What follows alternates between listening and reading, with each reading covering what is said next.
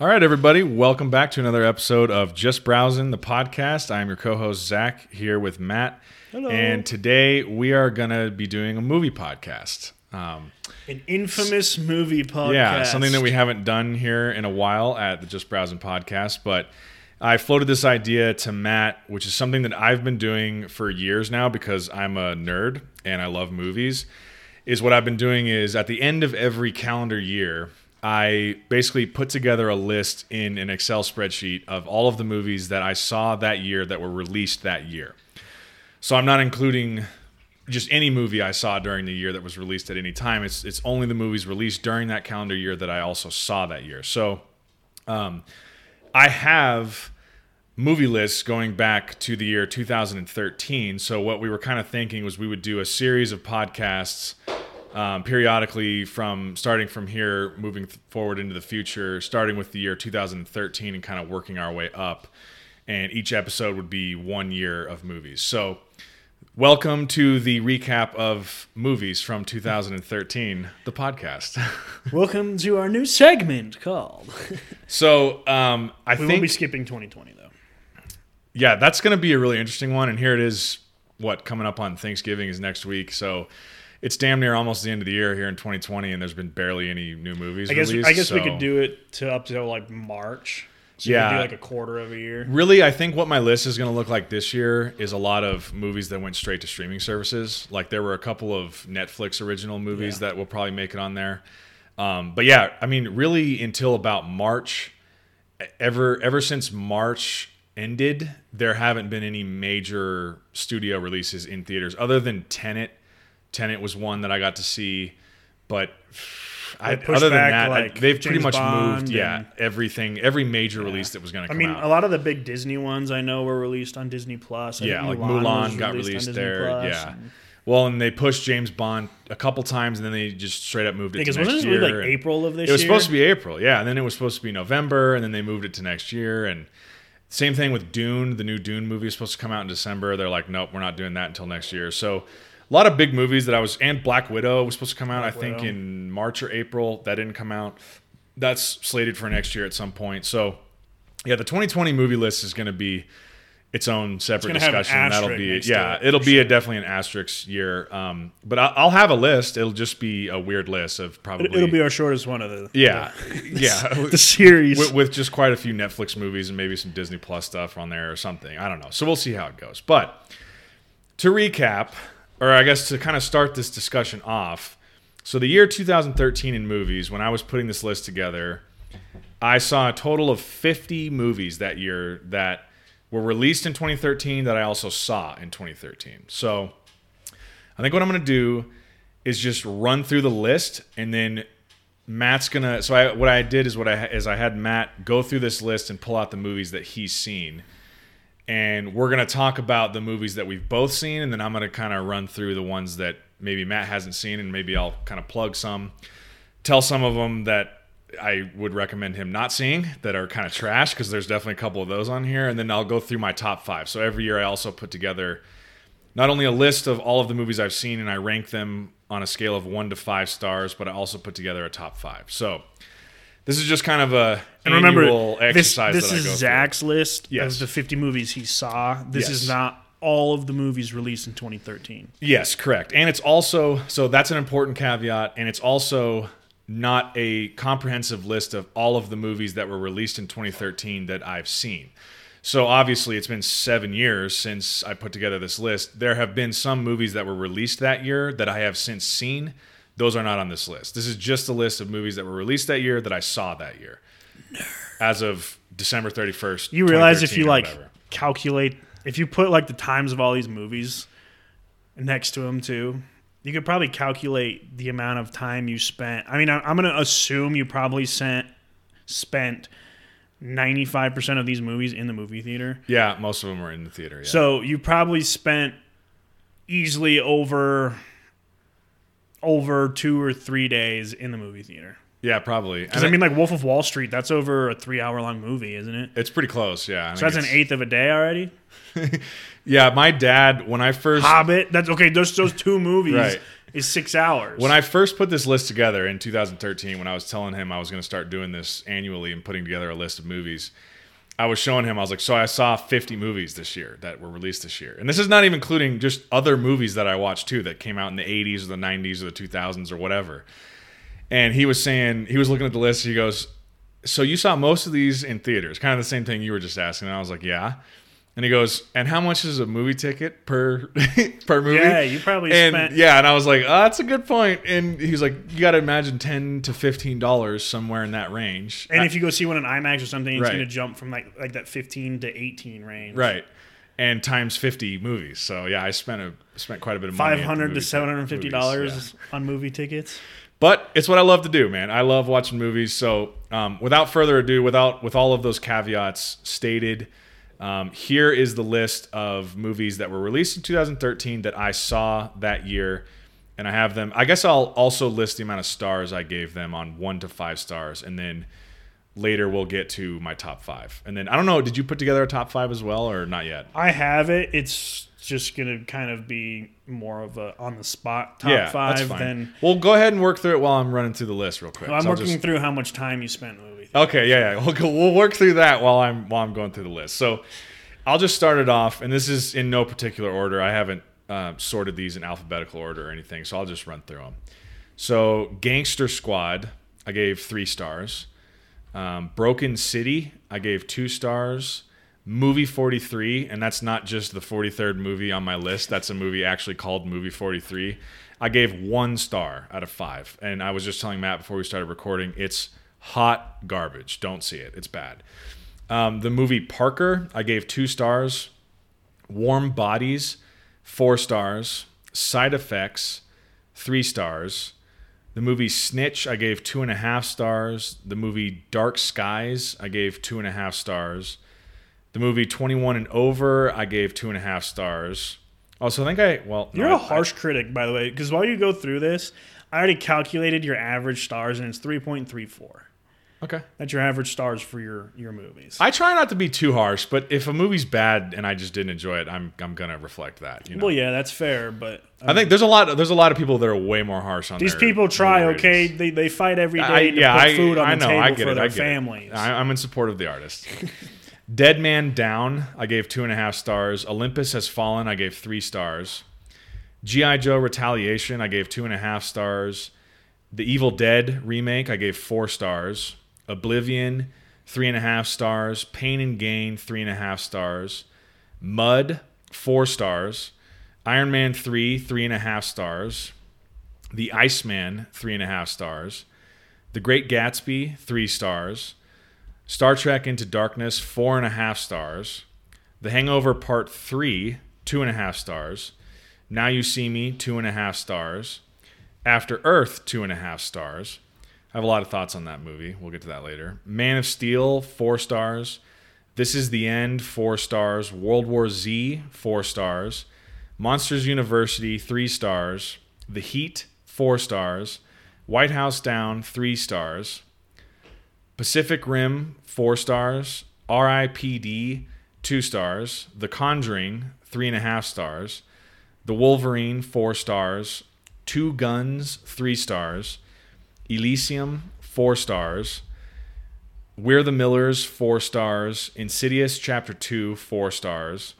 The Counselor, two stars. Ender's Game, two and a half stars. Thor: The Dark World, five stars. I was a big fan of that movie. The Hunger Games: Catching Fire, four stars. Delivery Man, two and a half stars. The Hobbit: The Desolation of Smaug, five stars. American Hustle, five stars. Anchorman 2, The Legend Continues, four stars. Paranoia, two and a half stars. The Purge, three stars. The Wolf of Wall Street, five stars. The Secret Life of Walter Mitty, four and a half stars. And the last one on the list is Prisoners, and I gave that four stars. So I know that was probably kind of a lot to hear all at once, but that was the list. That was all 50 that I had on the list for 2013. And I have my top five as well, but I'm going to save that for later. So Let's hear your list because I know you pulled out the movies that you have seen from that 2013 list. What, what's on that one for you? So on on my list, I have seen 21 and over, Olympus Has Fallen, uh, Iron Man 3, Hangover Part 3, Now You See Me, Man of Steel, This Is the End, World War Z, Monsters University, The Heat, White House Down, um, Two Guns, We're the Millers, Ender's Game. And my list isn't all that I saw in theaters. This is just movies that I've seen. Right. Yeah. So I'm I'm a lot less of uh, the movie buff than Zach is. Uh, what what I end with Ender's Game, uh, Hunger Games, Catching Fire, The Hobbit, the the Desolation of Smaug, Anchorman Two, The Purge, Wolf of Wall Street. Uh, so yeah, those are the ones I've seen. You got a pretty good list there, though. I like that list. Yeah, it's not terrible. I pick and choose what I want to see. Yeah. If something doesn't interest me, then I'm usually, you know, I mean, I could probably count on. Nah, I couldn't count on one hand because you've gotten me out to see a lot more movies. But there are a lot more of the movies that I'm like.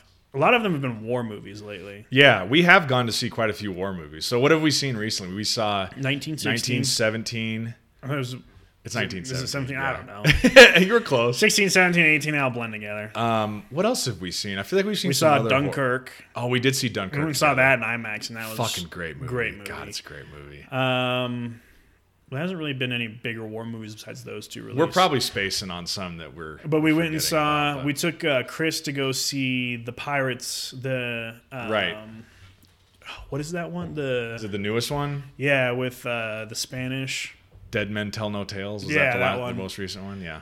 Um, Yeah. So I've gotten you out to see some more movies recently. oh yeah, we're. I'm definitely spacing movies that we went and saw. Yeah. That, that were really good. But um, yeah, I, I I don't know. This is an extra. You got a pretty good list there. I mean, those are some good movies on that list. So you've seen those obviously in from the time 2013 until now, Right. and obviously mine is just a snapshot in time. So we were kind of talking before we sat down and started recording. If I went through the list of movies that were released in 2013, I'm sure I will find. I don't know, half a dozen, maybe more movies that I have seen since 2013 that were released that year that I just hadn't seen when I put this list together. But I think it's kind of fun to look at just a snapshot in time of, okay, when I was sitting down at the computer at the end of 2013 putting a list of movies together, what was the list of movies that I had seen? What did I what what rating did I give them, and what was my top five? So a lot of the things that one of the one What of the you- discussions should that I want to have as we kind of go through this is evaluate has my top five changed. I was gonna say what you should do is then. is make a new column on your spreadsheet and say updated top five. Yeah. Based on like whatever year you decide to update it, Yeah, whether it's like a yeah. five year later or yeah. just yeah, you should do like an updated top. I think that would be interesting because you know this is seven years ago. This is what I thought at the time seven years ago, and my opinions may have changed. And uh, honestly, when we get to my top five here in a little bit, I'll kind of explain to you. There's really two movies. This is one of the toughest years that I threw together a top five in terms of. I don't know whether to stick with my gut of what I put at the time or reevaluate and re-rank based on how I feel now because I might I might actually change my mind with what I think my favorite movie was this year, the top two, versus what I had originally when I put this spreadsheet together. But we'll see. We'll get to that discussion here in a little bit. So, do you have a top five put together, or should I kind of run through some of these movies and talk about them real quick? my top five. Because I'm kind of curious. What I mean- or do you want to save that for the end? When we, We can save that for the end fives? Okay. because two of yours are, are in my top five as Okay. well. So we can we Okay. can save that towards the end. let's just save that, and we'll we'll both go over our Uh, top fives at the same time. I will point out right now, if I'm looking at the correct movie, that Mud was a 2012 release, What? not 2013. Oh, hang on, folks. Hang on. According with uh, Matthew McConaughey, right? Yes. Yes. And according to this, is saying a 2012 release. Hmm. It does say that on IMDb, although it says May 10th, 2013 in the US. So maybe that's why it was on here. Well, we'll count it for the time being. Hang on, hang on. I'm going to Wikipedia. Wait, what did I, what did I say? May 12th? Yeah. Because like All right, Wikipedia. I'll says. Mud 2012 film. Yeah, yeah, yeah. Mud is a 2012 American coming of age drama. Uh, the film opened on April 26, 2013, with a limited release in select theaters. So it was completed for the uh, 2012 Cannes Film Festival. So that's what it was. So, So, technically, it's a 2012 movie, but it also wasn't released till 2013. So one Yeah. couldn't see it in the theaters in the year 2012. yeah. So for my sake, if the movie was released in theaters during that year, I'm considering it. Well, right. I 2013 mean, you couldn't know even I mean? see it in 2012. For for broader audiences, if it was released in theaters that year, then it was released that year instead of being because that happens actually quite frequently with movies. They'll get released early. They get them out for the. Yeah, like in December the, prior year to go for the festivals or something to be in awards consideration, and then they don't get released in broad U.S. theater markets until the next year, a couple Right. months down the line or whatever. So, yeah, that's a situation with Mud. By the way, have you ever seen Mud? So I've I've seen bits and pieces of it. I've never um, watched the full thing. It's it's been on TV, and I It's a It- really good. Going movie. through this again, The Iceman, another one that says 2012. well, it's probably the same situation as Mud. If I if it's on this list, it's because I saw it in theaters that year. I don't know. You could be trying to cheat us. I mean, I probably didn't see all of these in theaters. Every listener, I'd like you to please fact check Zach from here on out. He's Here we go. Here we go. Here we go. Um, I'm sure it's another one of those that was. Uh, Aha! The Iceman showed at the 2012 Telluride Film Festival and the 2012 Toronto International Film Festival before receiving a limited release in cinemas in the United States on May 3rd, 2013. That's why Dude, it's on my list. all these May releases, both the Iceman and Mud were released like a week apart. Two really good fucking movies, by the May. way. So, um, anyway, I'm gonna run through here and just kind of highlight. So what I did, I actually just sorted my list in terms of the lowest ranked ones all the way up to the highest ranked ones. Let me just talk about some of the lowest ranked ones really quick. We'll do that. We'll cover the highest ranked ones, and then we'll talk about some in the middle that I think are just you know pretty entertaining movies that aren't really bad and they aren't really good either. Um, the only one on the list with a one star ranking is movie 43, and that's the one I was just telling you. It's kind of a spoof comedy movie with really just an all star cast of actors and actresses, and it's just bad. It's just really bad. I don't know what else to say about it. Um, I saw it one time that year, and I will never watch that movie again. It's bad. It's just really bad. So don't see it. That's what I have to say about movie 43 I'm watching it tomorrow. yeah, if you want to waste two hours, you can watch it. But um, Broken City, I believe Broken City is the movie with Mark Wahlberg and Russell Crowe. I believe it's kind of like a New York crime drama movie. It was okay.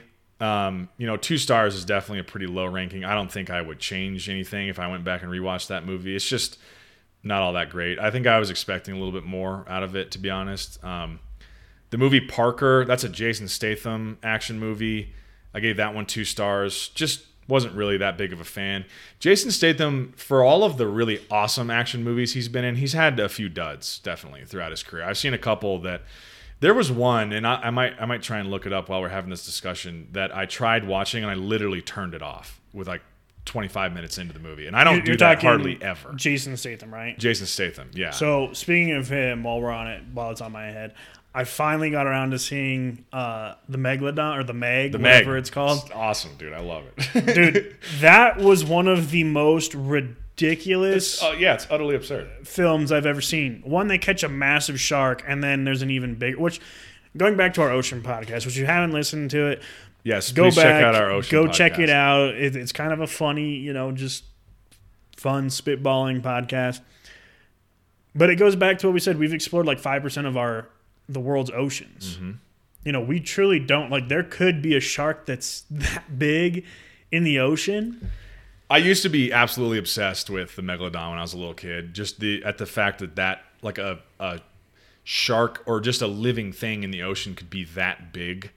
It absolutely fascinated and terrified me. So the movie The Meg is an utterly absurd movie, but if you go into the movie just be, just just with the acceptance of this is going to be an absurd movie, It's gonna be a cheesy. and. I'm only movie. yeah I'm only here for the popcorn action aspect of this movie. Right. You're gonna have an enjoyable experience. I enjoyed the movie. I thought it was cool. it's funny. There's I- good action. I watched in it. and I was like, you know what? This isn't. It wasn't as bad as I was like. There. I mean, It could be- have been really The CGI bad. wasn't very good for Yeah, what But it was was not like bad. 2018, 2017 or 18 Yeah, I think release. 2018 maybe. And I'm sitting there, and there's like some really cheesy parts that I'm like, I mean, come on, like Yeah.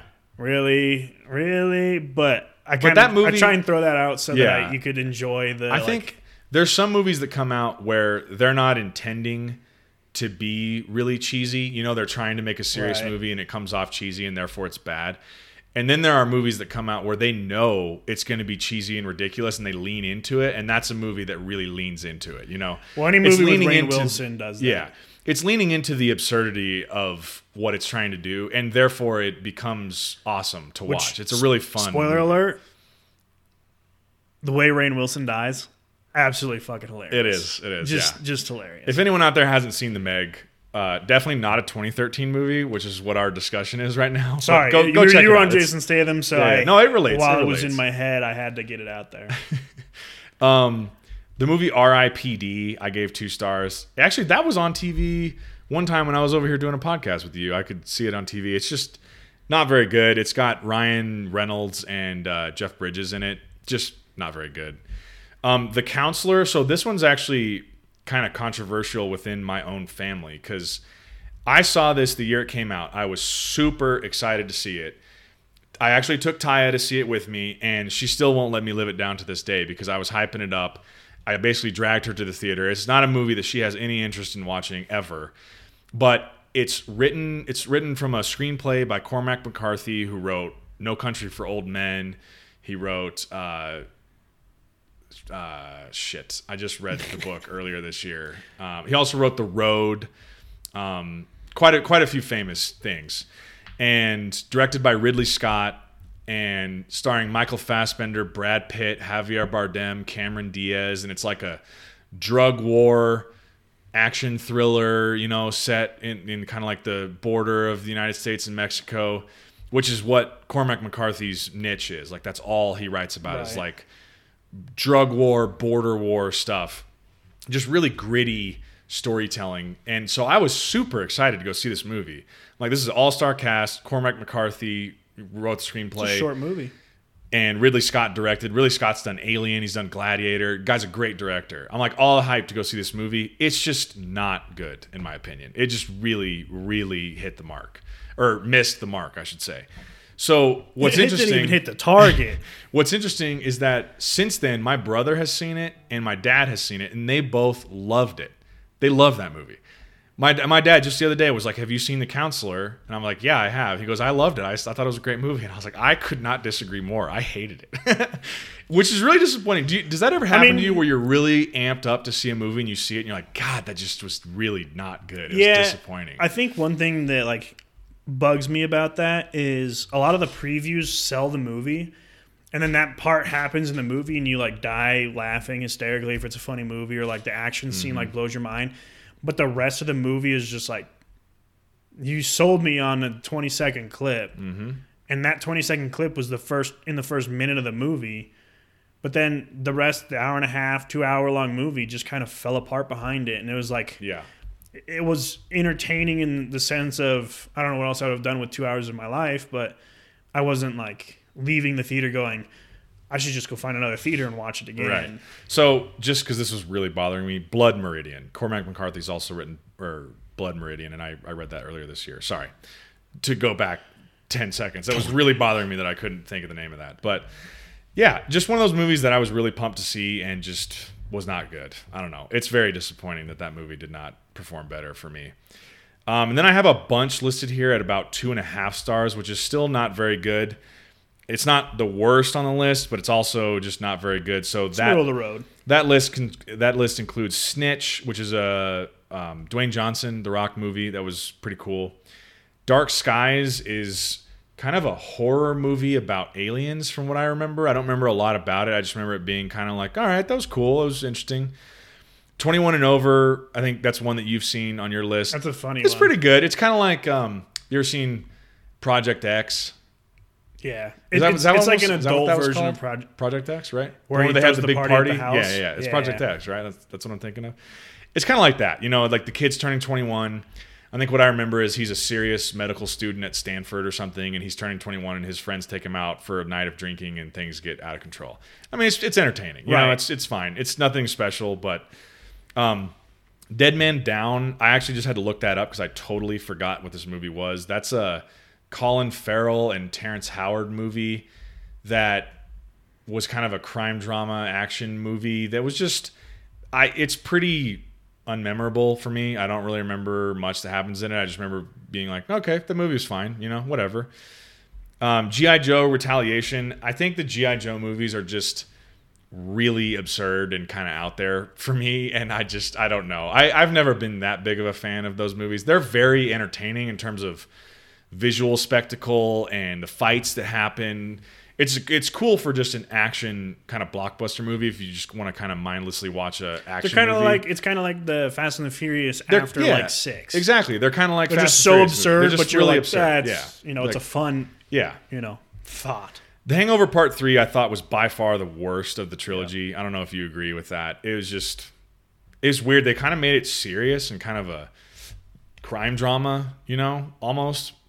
I remember John Goodman plays like a dangerous gangster in that movie and stuff and I, I I, mean, know. it's it's just- pretty funny. Like I actually just watched that the other day because it was on TV. I haven't seen it in a while. and I do agree that it is one of the or it is the worst. I think it's the worst in the in the 3. But my biggest thing with it was I was happy it didn't follow the same just the same formula. the same Yeah. formula. I mean, I one and two are the pretty much the, the same, same- exact yeah. thing, just in a different location, a different with yeah. you know uh, the obscure things happening in that location Right, compared to this location.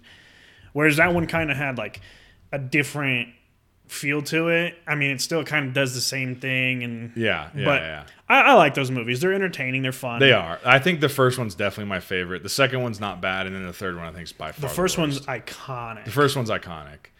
Um, I have Now You See Me on here. I like that movie. It's fine. I just don't really have any interest in rewatching it. I know Taya likes it, and they show it on FX a lot. And we'll be scrolling through the channels, and we'll find it sometimes when we're eating dinner or whatever. But I just, I don't know. They made a sequel that I did not see. I just didn't have any interest in it. Wasn't that released last year or the year before, 2018? I don't know. It was, I don't think it was that recent, but it was. I thought it was pretty recent, but I could be wrong. I don't know. I never watched it. It, it just goes to show that I could care less. um, After Earth. have you ever seen After Earth? uh-uh. Okay, After Earth. So I gotta just, I just give me a couple minutes to rant about this movie real quick. So You've I been went, ranting about all your movies. I went, I went to see this. This was down when I was in college. Still, I was in Cruces, and I went to see this movie with a buddy of mine, and he just straight up passed out during the movie and was literally snoring about ten minutes into the movie. It was that uninteresting to him. And I sat there and watched the whole thing. And again, this was I was I was sold one movie and I went in to experience it and it was a different movie altogether. I was sold a cool alien Will Smith movie with Will Oh, Smith okay, doing Will Smith son, shit. Yes. right? Oh, that was the biggest flop in the Dude. history of movies. Dude, so and then you go into the movie and Will Smith gets hurt. His character gets hurt in the first like 10 minutes and he's paralyzed or something and he can't walk and he has to get his son to leave the crashed spaceship on this you think it's a it's a foreign planet and go off and do whatever to save them. So the whole thing is just a Jaden Smith movie.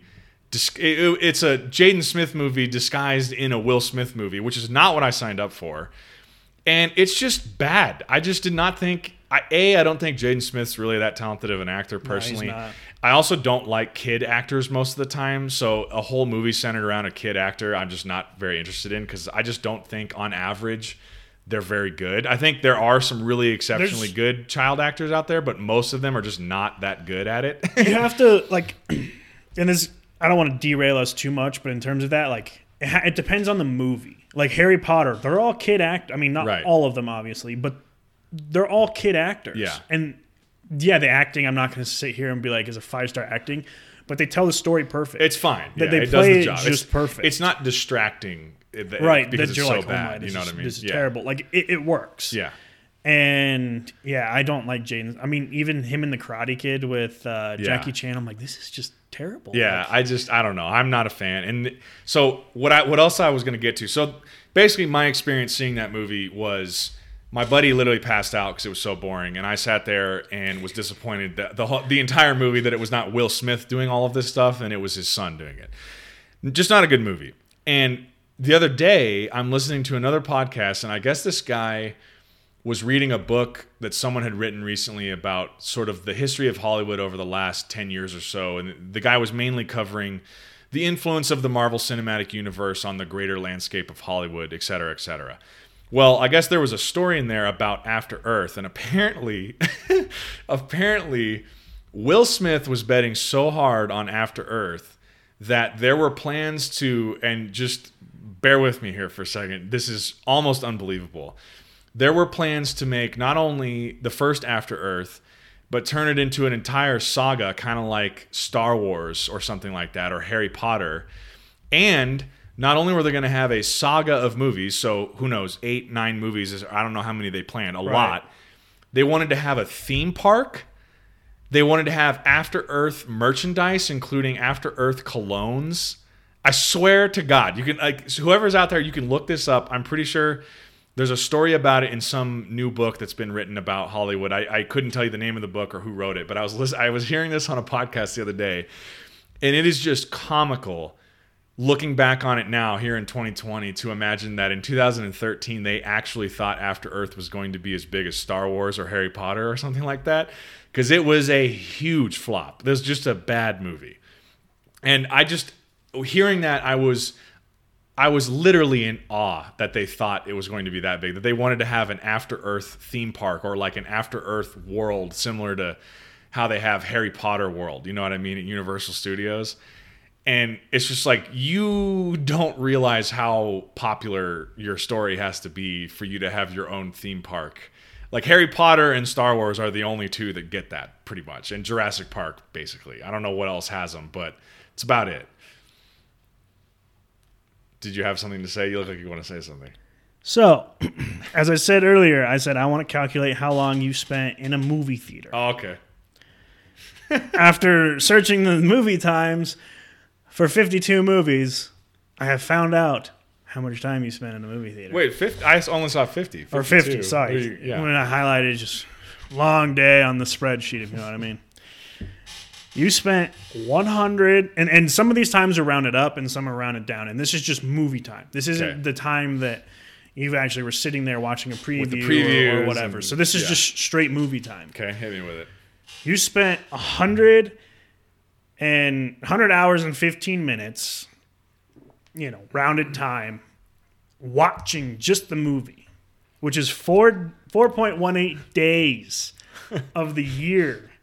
You spent sitting in a well, like I said, you probably spent five days, maybe a little more into the, the yeah. sixth day in the theater. Yep. That's ridiculous. Proud of it. I'd do it again. So that means, except for maybe not with After. I mean, on average, you know, every movie you saw was averaged around two hours, which is yeah, pretty that, much that the, like the movie standard. Yeah. yeah, that's that's my life, man. I so like yeah, movies. that's what I wanted to say. I will say, got it accomplished. I think as we as we go along this series of podcasts, I want to say 2013 was the year where I saw the most movies. 50, I think, is the most I saw in a single year. So but I think most of them, most years, I see about 40 movies in a, in a regular movie year in terms of theatrical releases. And some of these two I probably saw in Redbox or whatever. But yeah, mine's I mean, maybe 10 in the theater, and that's like yeah. high side. Yeah, 10. Yeah. You know, if there's 10 movies that interest me enough and you ask me to go, because like I don't go to movie theater with anybody else. I mean, right. maybe I'll go watch like the Star Wars or with my dad. But right. That's it. Unless like you ask me to go then You're I just, just don't go. go. Yeah. Wasn't there a Star Wars release in 2013 or was it 2014? Uh, yeah, I don't think one was in 2013 because that definitely would have made the list. I was gonna say. I think the the I, the nearest one, Force Awakens, was like 2015. I don't know. You could check me on that. I think it came out in 2015. Check. check. Um, yeah, 20. Okay. I knew yeah. it was like an odd number in the 20 somethings, and I just couldn't remember if it. Yeah. Was. I will say, just kind of working my way through the list here, and just because I'm just finding movies to talk about. Because so these are all the ones that I thought were just not very good to like maybe semi okay. I did not like the Ender's Game movie when I saw it, and I will say in hindsight, I think I think about that movie differently now because I actually just read Ender's Game at the end of last year, beginning of this year, and I actually read four books in that series. It's not the complete series. He's written a whole bunch of books, but I've read the first four in the Ender's Game series. And Ender's Game, the book, is fantastic. It's a really, really, really good book. The movie, I just didn't think captured the essence of the book that well. And I remember having a very heated debate with a couple of friends of mine after we went and saw that movie. Um, but I think the I was missing the point. A big point of that story is the morality behind what Ender was kind of forced to do without knowing. without knowing. You I know? like that movie. and I, I think I understand more of the nuances of that now that I've read the book. I just didn't get it at the time when I had seen the movie. But the movie's fine in terms of a sci-fi action movie. It's fine. I, mean- just don't think it's anything special.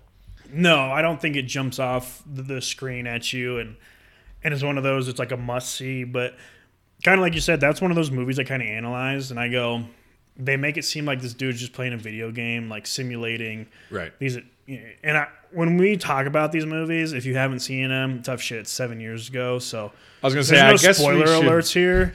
We, Or we didn't do that on our movie franchise bracket podcast either. I think we just went straight in. So I, you know, come at your own peril if you're going to listen to this and you haven't seen it. Well, I mean, I think the more we talk about it, the more people would probably want to watch it because Right. it kind of. I mean, I'm not going to go through the whole plot. exactly. We're not in here going. Here's what happens in Ender's Game. We're just talking All right, about time to break down Yeah. all 50 movies Yeah. from minute one to Yeah. minute end. no, but I think, you know, like you said, the morality of it is he wipes out an entire civilization. Yeah. And he didn't know. and he didn't know it. he was doing it, but like I, when I say the higher ups, I guess in terms of like the military, his commanding officers knew he was doing it. right. People knew he was wiping out an entire Yeah. civilization. genocide, basically. Right. But I mean, if you think about it, if you and I'm I'm not trying to talk about Earth or anything because the morality is you should never kill anybody, obviously. But if we're in a war with you know, like Starship Troopers, they're in the war with the bugs or whatever. Mm-hmm. If you're in a war with an alien species and there's no way that you could like have peace talks Yeah. why why is there a moral issue of wiping out a civilization now And that's- saying saying yeah. that people go oh you're you know you're fucked up for thinking you could just kill an entire civilization i go Mm-hmm.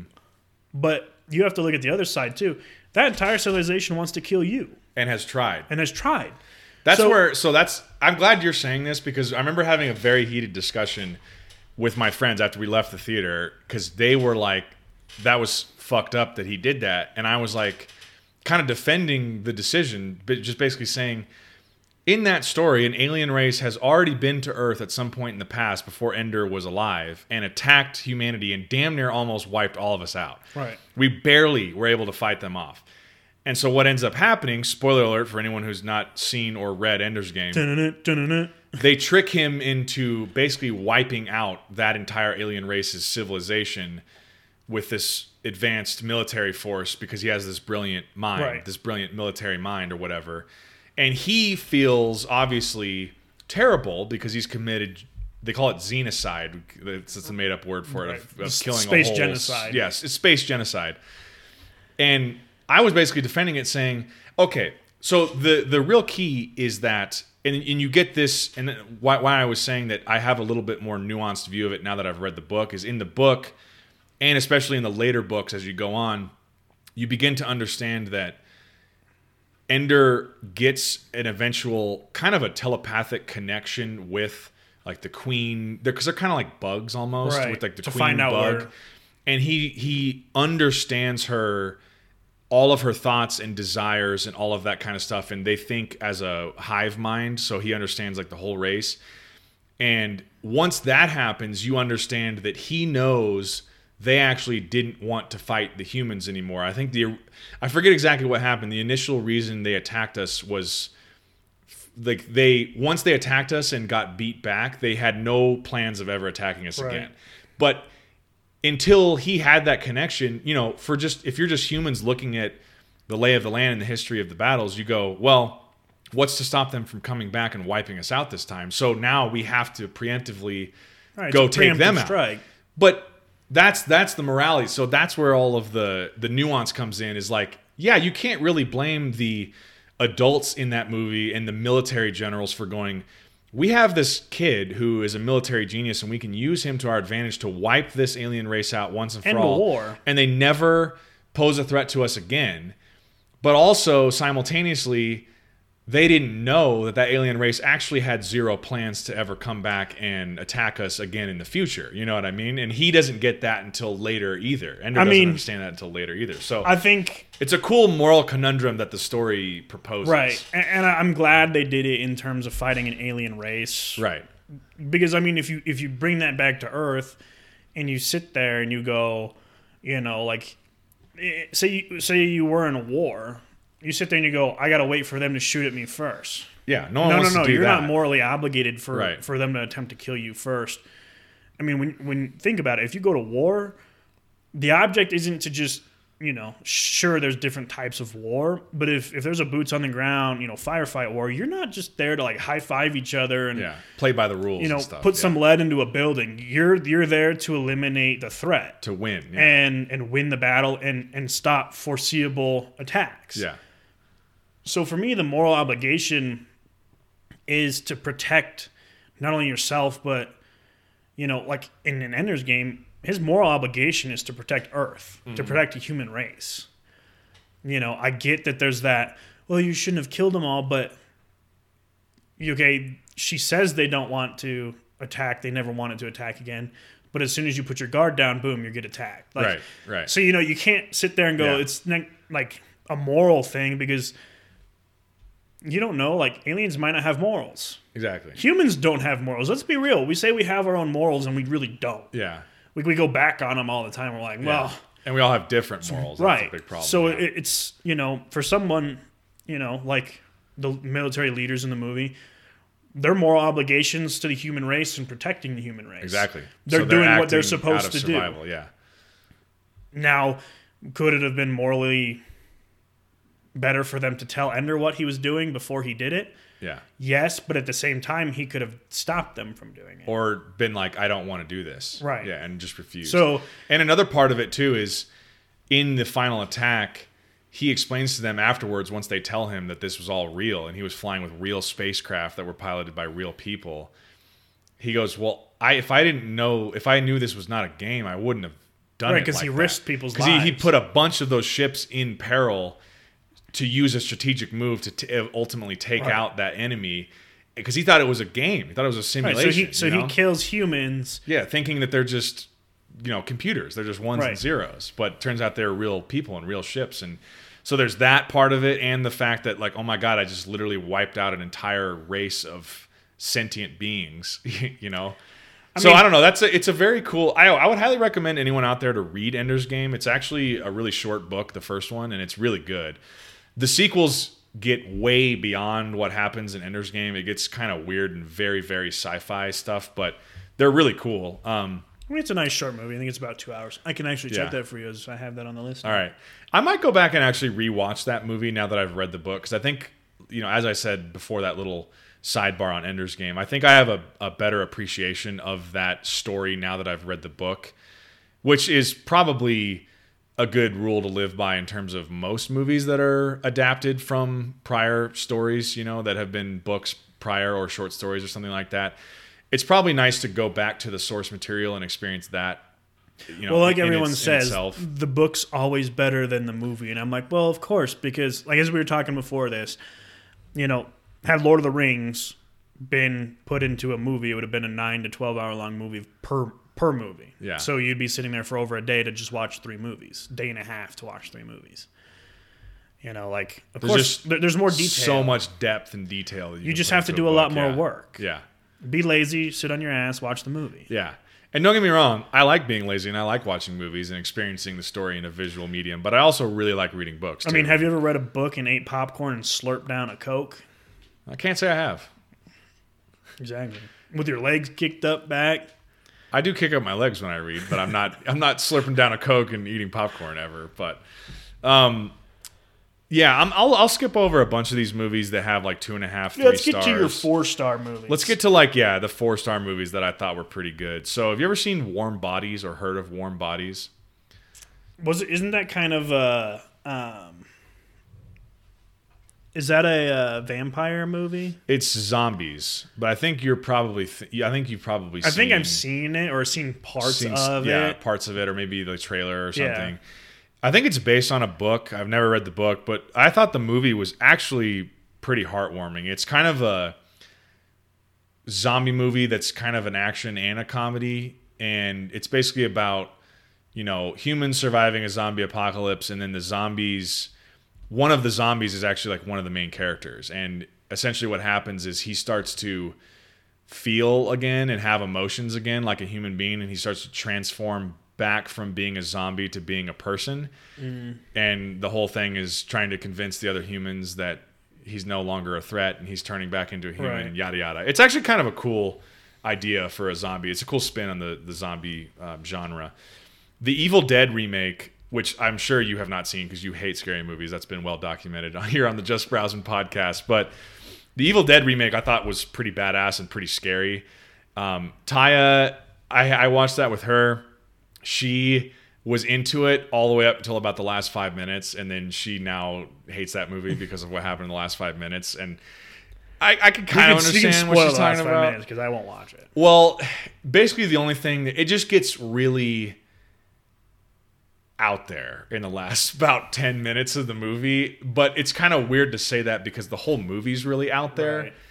It's basically classic cabin in the woods scary movie and they read this book that, you know, unleashes some sort of dark evil spirit or whatever and shit starts happening and the one chick gets possessed and then a bunch of crazy shit happens. It's, always the cool women that get possessed. it, it does seem like that, huh? Um, it, it's a good movie. It's a good scary movie. I'm I'm a big fan of it. So if you haven't seen that one, check it out. Actually, I should have rewatched that um, this in in October for our scary movies. We ended up watching not as didn't. as many scary movies as we wanted to watch, but this is one that I kind of forget about all the time. When we're Well, what were you doing? movies. Well, I was watching Haunting of Bly Manor on Netflix. That took Ah. up some time. Um, so another four star movie I have on here is Mud with Matthew McConaughey. Great movie. Big fan of that. Man of Steel. The obviously the introduction of Superman, the new Superman into the DC universe. Probably like the best DC. It's a good movie. I like movie. I like Man of Steel a lot. It's a good movie. Um, this is the end, which is the comedy movie with Jonah Hill and Seth Rogen and James Franco and Craig Robinson. Emma Watson's in that movie. Danny McBride is in that movie. It's lot of big names are in A that lot of big movies. There's also a bunch of great cameos. Like Rihanna has a cameo, and a, some other. I think Paul Rudd has a cameo in the very beginning. Uh, that definitely was one of Those, That's a funny movie. That was definitely one of those funny movies that you were like, this is like absurdly ridiculous. Yeah. But they, it was just like a lively, funny movie. Yeah, and they're it's it's basically an excuse for those that group of funny comedic kind of stoner comedy Just get high actors and film a movie. to get high and make a movie together. That's exactly what that movie is, and it's it turned out really good. It was a really it, funny was, it was movie. a funny movie. um, World War Z was a four star movie. I thought World War Z was So, badass. I liked that movie. I thought it was a phenomenal movie, which is it's kind of funny, you know. Okay, it's not funny we're in a pandemic, but it's funny that so so this is and this this might derail into a conversation that we probably don't want to have, but you know, I'll pull us back if you get too far. well, I mean, think about it. The virus that we're the COVID nineteen. People are worried mm-hmm. that it's going to kill off the population. It's a virus. It needs a body to survive in. Mm-hmm. The human race and, and some animals have said is what they've found it to survive in.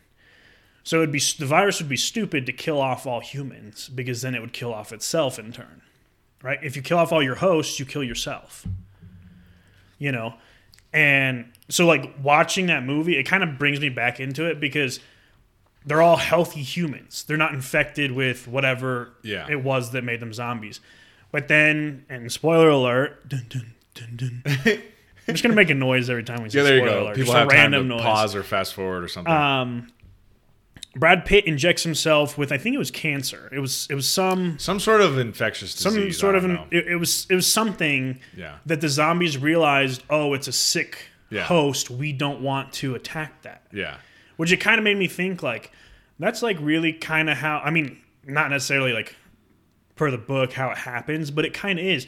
As soon as he injected himself with that, he could walk amongst the zombies Yeah. and they didn't want to attack him because he was sick. It wasn't what they were looking for. It Yeah. wasn't the right host. Yeah, so for anyone out there who hasn't seen World War Z, what Matt is talking about is basically Brad Pitt, you know, his main character of the movie, he ends up discovering in this zombie apocalypse that the zombie virus is looking for only healthy hosts. So people who are sick with cancer or Alzheimer's or whatever, some sort of a Any like I think it's any long disease term. yeah, something that's gonna kill them eventually.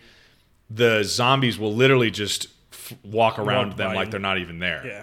Because they're looking for a healthy, like they can sniff out a healthy host, and if you're infected with something like this, they're gonna ignore you. So that ends up kind of being the saving grace of they're gonna their plan is to just infect everyone Right. who's still a human with some sort of a virus that we have the cure to, so that the zombies, will zombies, basically right. ignore those humans and kill everyone else. You know what I mean? And we can kind of stop the spread of the zombie virus. It's a cool movie. Now- and one thing I'd like to add about World War Z, I've never read the book. I want to read the book, but I've heard that the movie is wildly different from the book. Apparently, the book is laid out. It's told from a bunch of different characters' perspectives. Like I think each chapter is some different character, and essentially what it is is everyone is reminiscing on the zombie war. So it'll be a story from some survivor of a battle that happened in London or whatever, or a Right. general saying, "Here's what happened here." So it's all done after the fact, and they're going, "Here's what was happening during the zombie war, and here's what my experience was in it." And apparently, it's a really cool way to tell the story, but obviously, the movie is nothing like that. Right. But the movie still is really awesome. It's just Brad Pitt in an action zombie movie that's got a big budget. It's a badass movie. I liked it a lot. So now going to a different subject. Okay. If the world's ever in a zombie apocalypse, you know, obviously people are going to be terrified of zombies. Right. But there's the zombies that some shows or movies show is they're just like walking with like a Yeah. limp and they're like Walking Dead zombies. right. Yeah. And and you're like this isn't terrible. Like we could kill all of them in- Yeah. with ease. Yeah.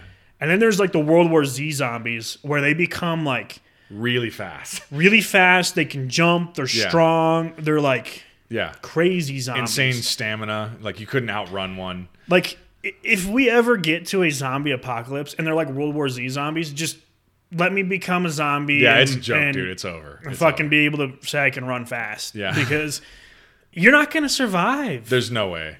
I think the only way you'd be able to avoid it is somehow do like they did in the movie and get on a helicopter out to a, a boat in or a ship in the middle of the ocean. right. That'd be the only way. Until way. the zombies find out how to swim I was gonna or say commandeer a helicopter or something. because they never do show them swimming in the movie. So I'm just presuming that they can't swim. So, but if you're in the middle of the ocean, you're probably all right as long as no one there on the ship has the virus. Or But yeah, those zombies in World War Z are straight up terrifying. forgetting about other terrifying zombies, the zombies in um, oh I can't, the Will Smith movie I am Legend. I Am Legend. yeah, yeah, Those zombies are terrifying. Terrifying. Now I get they're scared of the like they die in the light or yeah, whatever, yeah.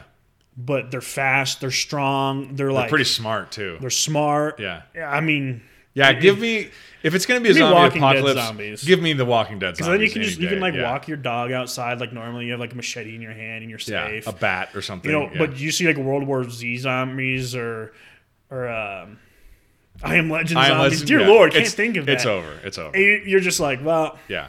I guess I'll If be a one of those zombie things, if today. like a horde of those things is sprinting at you, you're fucked. It's over. Oh yeah, there's nothing you can do. And especially because they have like this, these like zombies just become invincible. Yeah, You could like cut their head off and they still run at you, and you're like, yeah, it's a joke. I can't be infected, can I? And then they like grow teeth and bite you, and you're like, wait, what? All So, right, yeah. anyways, getting back. World War Z, great movie. Um, have you ever seen The Heat? I have God, what a funny movie. because that's what Sandra Bullock and yeah, uh, and Melissa McCarthy. yeah, Yeah, where they play police officers in. Boston. Fucking hilarious movie. One of my favorite comedies ever, actually. Pacific are Rim. you? Yeah. are you not? What am I speaking fucking Russian here? are you or are you not a knock? All right, that was our little heat plug. Sorry, you got to do Great a Boston. movie. You got to do a Boston accent when you're talking about that movie. movie. Um, Pacific Rim. Let me just take a couple seconds to gush about Pacific Rim because that movie's fucking awesome. I haven't seen it. You should see it. So basically, you know, any Well, I've seen I've seen parts. I see that they get into massive giant robots and go fight Yes. in the ocean. So any 10 year old boy, if you were to tell a 10 year old boy, hey, there's going to be a movie with giant robots fighting giant monsters, they'd be like, fuck yes. I mean, I'm sure they wouldn't say that because they're 10. Some 10 year olds probably would say be that. slapped if they say it. But they'd be stoked. They'd be like, that sounds like the best movie plot ever. And guess what? It is. I was I don't know 20 when I saw it, and I still thought it was one of the best Like a little ideas kid in the candy shop, It was just- awesome, dude. So Guillermo del Toro directed the movie. He directed those first two Hellboy movies. I'm sure you've seen those. It's awesome, dude. There's nothing more you need to know other than a portal opens up at the bottom of the Pacific Ocean. Demons, or basically giant monsters from another dimension, come through called kaiju. I think they call them kaiju, and just start wreaking havoc on the cities of the world. And in response, humans build giant robots that can shoot missiles and can punch these monsters, and they just battle these monsters. It's fucking dope. I cannot say enough good things about Pacific Rim. Yeah, but if we're gonna watch giant robot movies, I'm gonna watch Transformers. Yeah, I, I admit Transformers is great, but you should do yourself a favor and watch Pacific Rim. I mean, I've The seen sequel- parts, but I just The sequel is not nearly as good. It's it's I don't know. It just lacks a lot of the style and substance that the first one has, but it's pretty cool if you want to watch a cool blockbuster. Um, the Wolverine. So I think the second solo Wolverine movie that Hugh Jackman did. This is the one where he's in Japan. right because it would be Wolverine Origins Yeah. would be first. Yeah, I'm a big fan of this Wolverine movie. It's not as good as Logan, which is like one of my favorite movies ever, but it's still pretty peace, pretty awesome. Um, Elysium. Have you ever heard of or seen Elysium? That's with uh, Matthew Damon, right? yes. And he's got like that pack on his back, Yeah. like the skeletal. You're kind of like in Call of Duty, the exosuit almost. Right. He's got like an exosuit. Yeah, it's I've seen it. I didn't cool. like it very much though. I, I couldn't really get too much behind the story. I feel like yeah, it's because it's a little bit of a mess story Yeah. wise. Um, have you ever seen District Nine?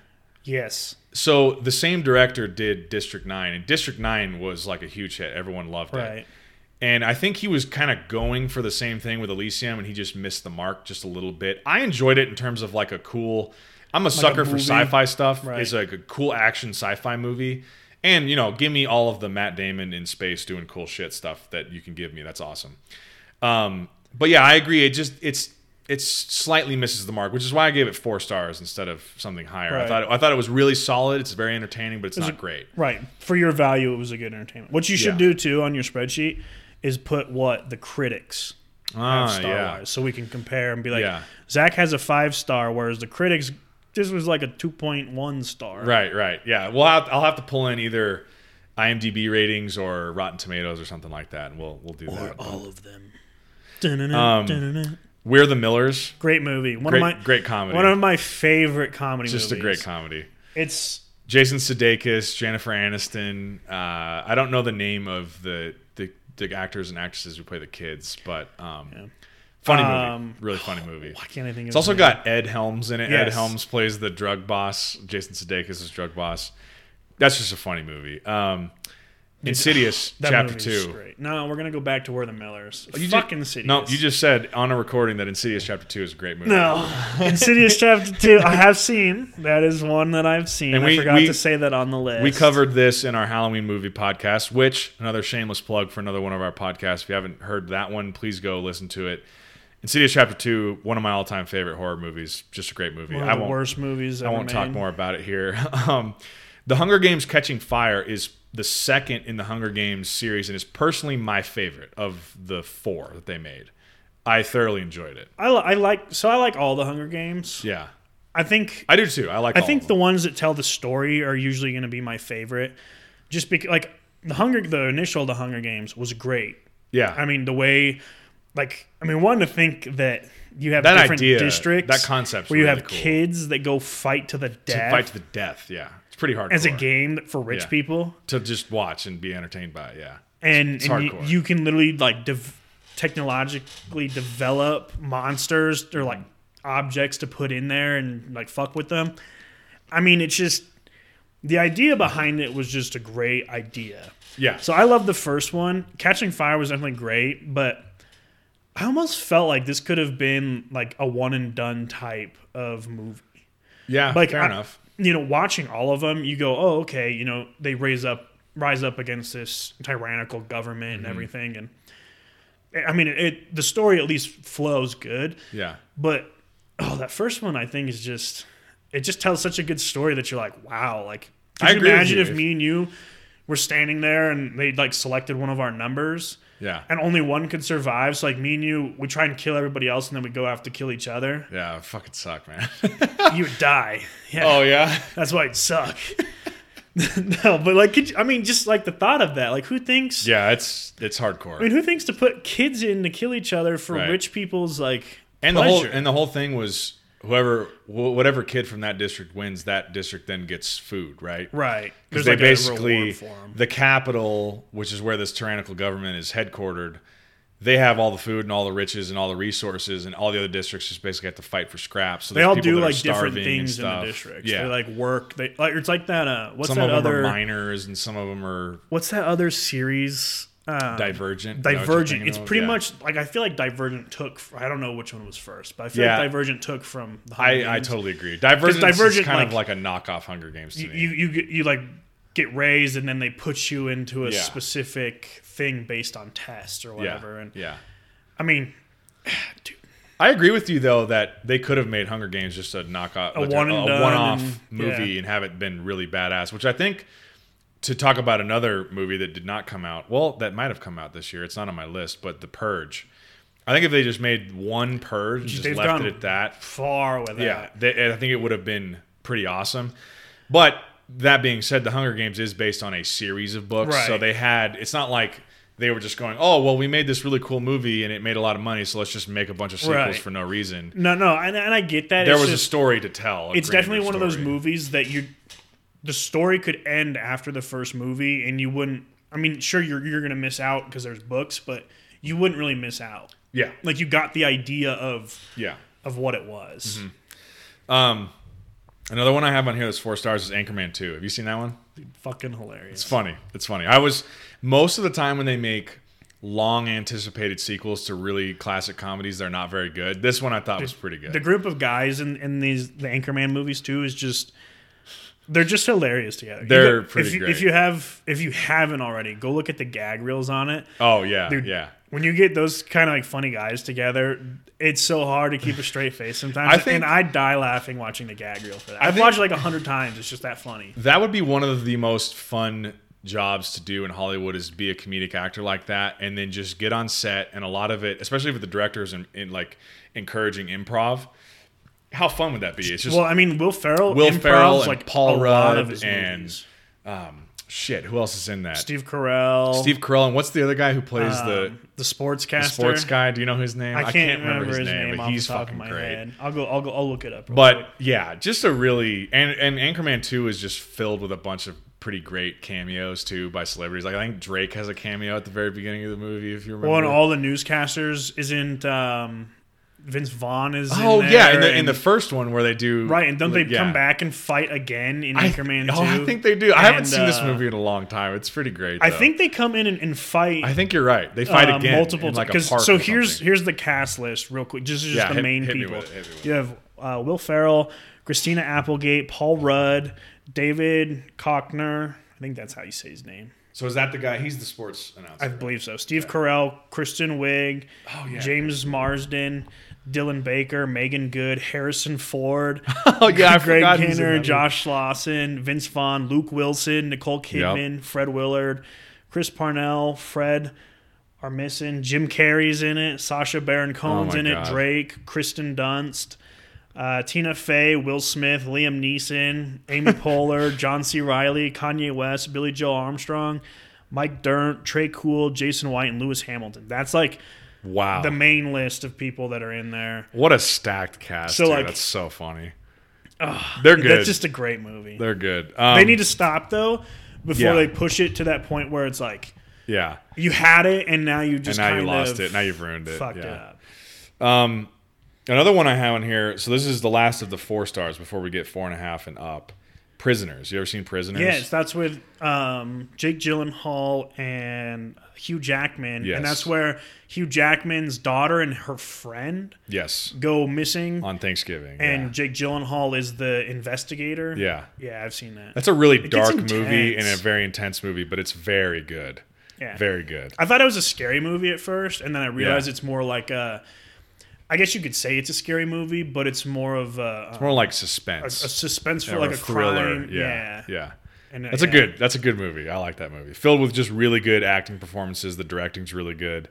Creepy score throughout the whole ti- whole thing. Oh. dude. It's Plus the storyline's really dark too. It's just a dark storyline. Um, here we go, ladies and gents. This is uh, into the four and a half and five star territory. So I have Star Trek Into Darkness at four and a half stars. So that's the sequel to the J.J. Abrams reboot of Star Wars. Um, and that was where they brought in Benedict Cumberbatch to You play. Star Trek, not Star Wars. oh, did I say Star Wars? Sorry, Star Trek. This Star dude Trek. doesn't even know his own favorite movies. Star Trek Into Darkness. Credibility out the window. Well, I think maybe I got confused because J.J. Abrams also did the reboot Right, of Star Wars movies. That Star Wars. motherfucker gets to do everything. Um, yeah. Anyway, so this, damn you, successful people. the the sequel to the J.J. Abrams reboot of the Star Trek franchise, this one brought in Ken, Benedict Cumberbatch to play. Was it Khan? Is his name? Is the bad guy's name? Have you seen this one? I've seen it, but I don't care about Star Trek, so this was one of those. It's movies- fucking cool though. It was I, on, and I was, I was like, I was watching it, but I, Yeah. I didn't care, so I didn't pay I'm attention. I'm definitely not as invested in Star Trek as I am in Star Wars, but man, this is a good movie. I, I really enjoyed it. I think I was pushed away from Star Trek, and you could ask my mom this anytime. Sh you know, because when they were growing up, Star Trek was the show. yeah, you know, it's a hugely uh, popular. and she Series. she got so sick of watching Star Trek when she was a kid and growing Yeah. up that she I don't think I've ever seen Star Trek on at either of my grandparents' houses or my parents' house. Yeah. And so I just never got into it, and I just Right. could care less because Yeah. I, I grew up in like a Star Wars household Right. where I watched that. That's how I am. Yeah, I was always. It was always Star Wars. Star Trek was like a secondary space. You know, it's kind of funny because I think Star Trek came out before I Star think it Wars. did. Yeah, Star Trek's with history goes way back. Yeah, and then Star Wars came out and Star Trek. I wouldn't say it became like a second tier. It was definitely still a top tier show and movie. Yeah. But when Star Wars came out, Star Wars Star Wars definitely took over, took yeah. over and, and jumped into that top spot. yeah. And so yeah, I mean, I never got into Star Trek. I don't think I will. I mean, I might watch the movies, but I'm I'm not would- like invested in. Yeah, in I, I would having to see recommend checking out the reboots, the J.J. Abrams ones. They're good, especially the first two. So Star Wars and then, or I did it again. Star Trek and then Star Trek Into Darkness are both really good. And then the third one they made, I forget exactly what the title is, but it wasn't nearly as good. And I think they're still planning on making some more. But um, I really enjoyed enjoyed the first two, and that's that's coming from someone who, like I said, I'm not really a Star Trek person, but I think it's more them. of the theatrical aspect. Yeah, they're just really entertaining. There's a lot going on. It's cool space action stuff. Um, I have on here four and a half stars for The Secret Life of Walter Mitty. That's just a really underrated movie, in my opinion. Just kind of a, I guess, a personal drama, you know, of a guy kind of having a life crisis and kind of going on a personal journey to discover who he is and all this kind of stuff really cool movie. It Walter Mitty basically, um, so it's Ben Stiller plays Walter Mitty. He works at a he works at Time Magazine doing like ph- the photography for them, or he he develops the photos that the Time photographers will take like in the wild and stuff, and he is constantly like daydreaming and he is not satisfied with his life, not satisfied with his job. And then they're supposed to put so Time magazine in the movies going out of business. And they're having like one last issue where they're supposed to put this one photo from this wildlife photographer on the cover of Time for their last issue. And he misplaces the photo. And so he's in all this trouble. He has to find the photo. And so what he does is he goes on this globe-trotting adventure to go find the wildlife photographer in some random country somewhere out in the wilderness taking pictures. Right. And he goes on this throughout the whole thing. He goes on this personal journey to kind of discover who he is and what he wants to do and stuff. It's just a really, it's a good movie. I, I enjoyed it. Um, yeah, I don't know. That's that's my little plug for I don't Secret think Life I've- of Walter Mitty. I don't think I've seen the full thing. I think I lost interest in it because I don't know. I think I've like like I said, I started it and then I was just kind of like, eh. yeah, There's other I- things on. Or I wouldn't highly recommend it to people, but I think it's underrated. I think it's an enjoyable movie. It's it's uh you know I every once in a while I don't watch those type of movies a lot, but every once in a while I'm a sucker for the really intense like personal drama movies where Right. someone's going through something and they're really having to come to grips with their place You know in the what universe and movie stuff. like that for me is like the best that I don't know if people will be able to top is Pursuit of Happiness. yeah, And I know we're talking That's about 2013 movie. movies here, but in terms Yeah. of movies like like you said that are personal, like Yeah. I mean that was a, based on a true Yeah, story. exactly, you know, yeah. like that kind of movie, like That's that a movie, movie. Mm-hmm. one was a phenomenal movie, and two, it's I think it's definitely a good movie if if you're ever doubting yourself and like success out there. Or like you want to give up on something, it's one of those good movies that you can watch, and, and it's kind of like a feel good that Yeah.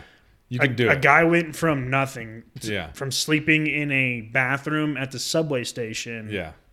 with his kid to you know jumping into a big corporation and Yeah. and being super successful and Yeah.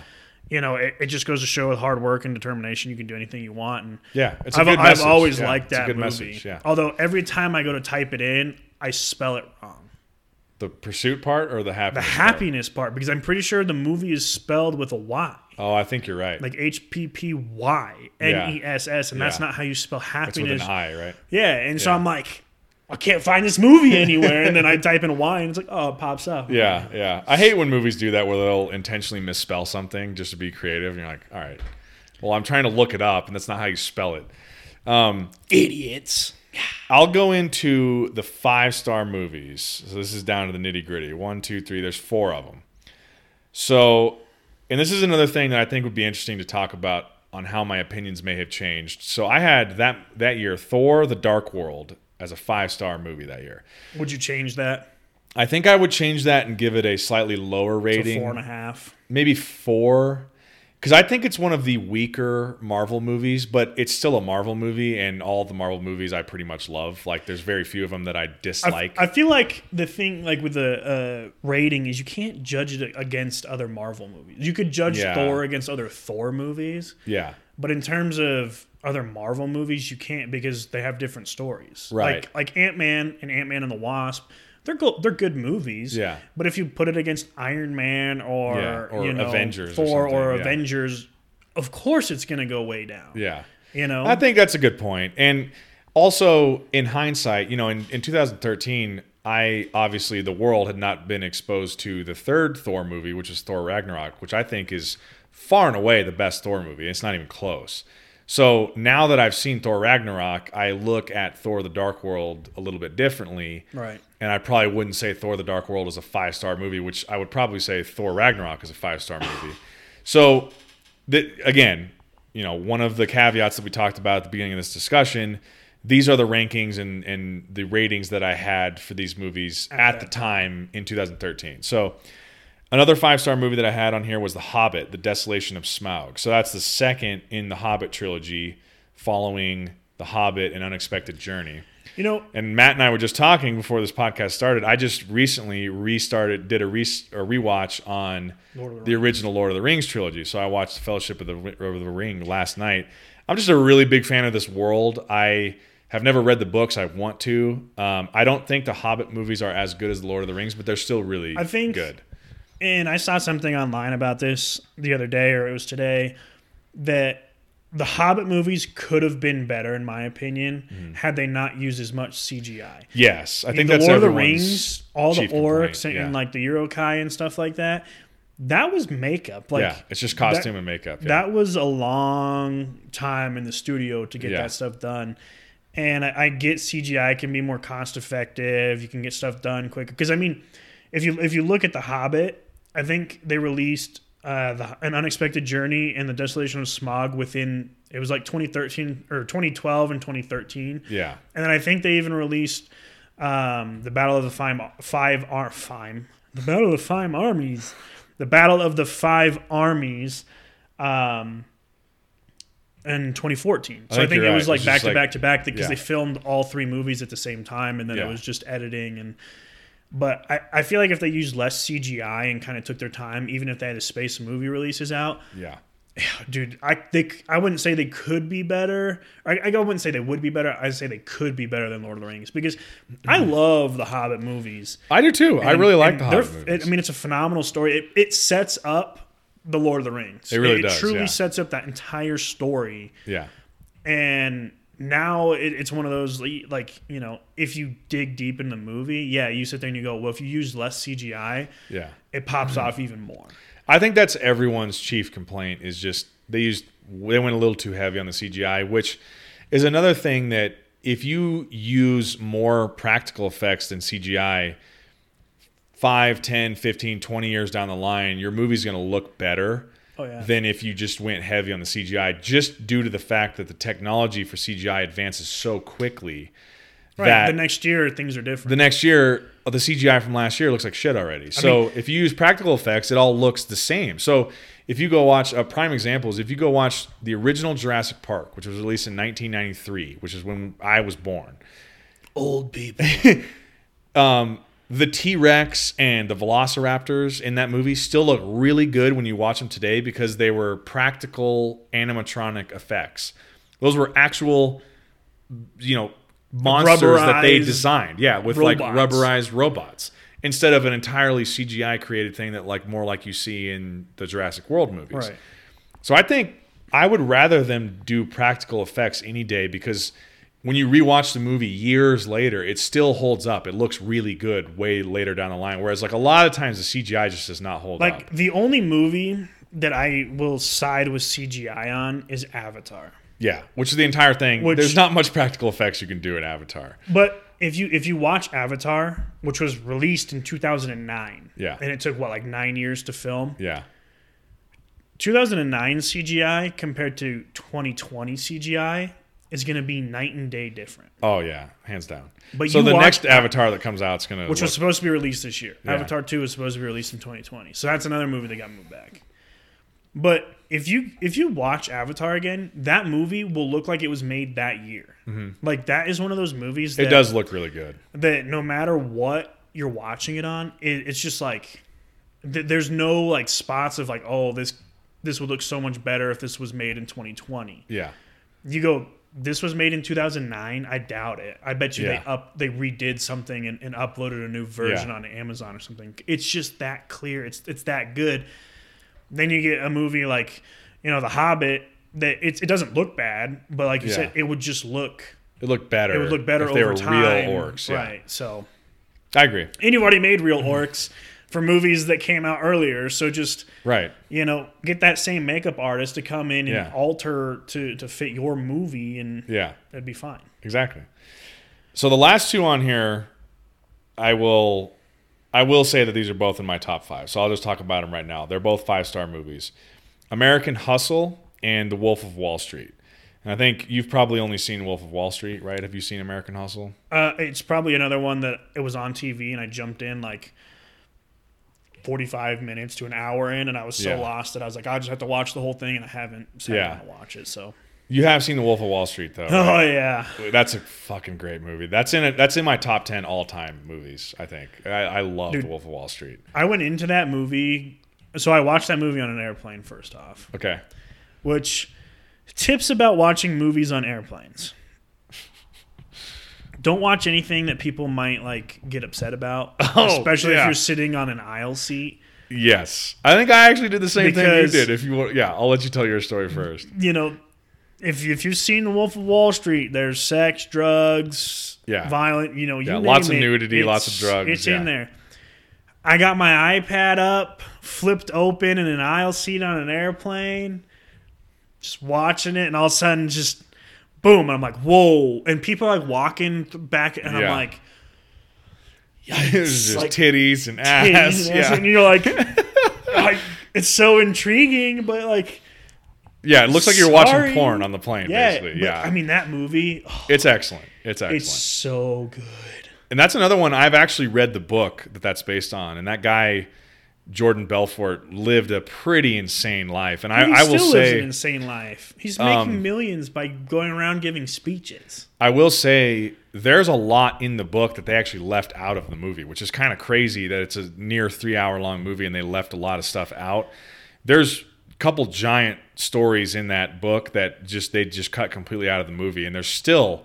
If you just look at what happened in the movie, that, that guy lived an insane life, just Insane. an insane life. And I don't know. I think it's honestly one of Martin Scorsese's best movies, in my opinion. He's made some real absolute classics, but that's one of his best movies I've also read. and also one of my, if not my favorite, Leo DiCaprio performance.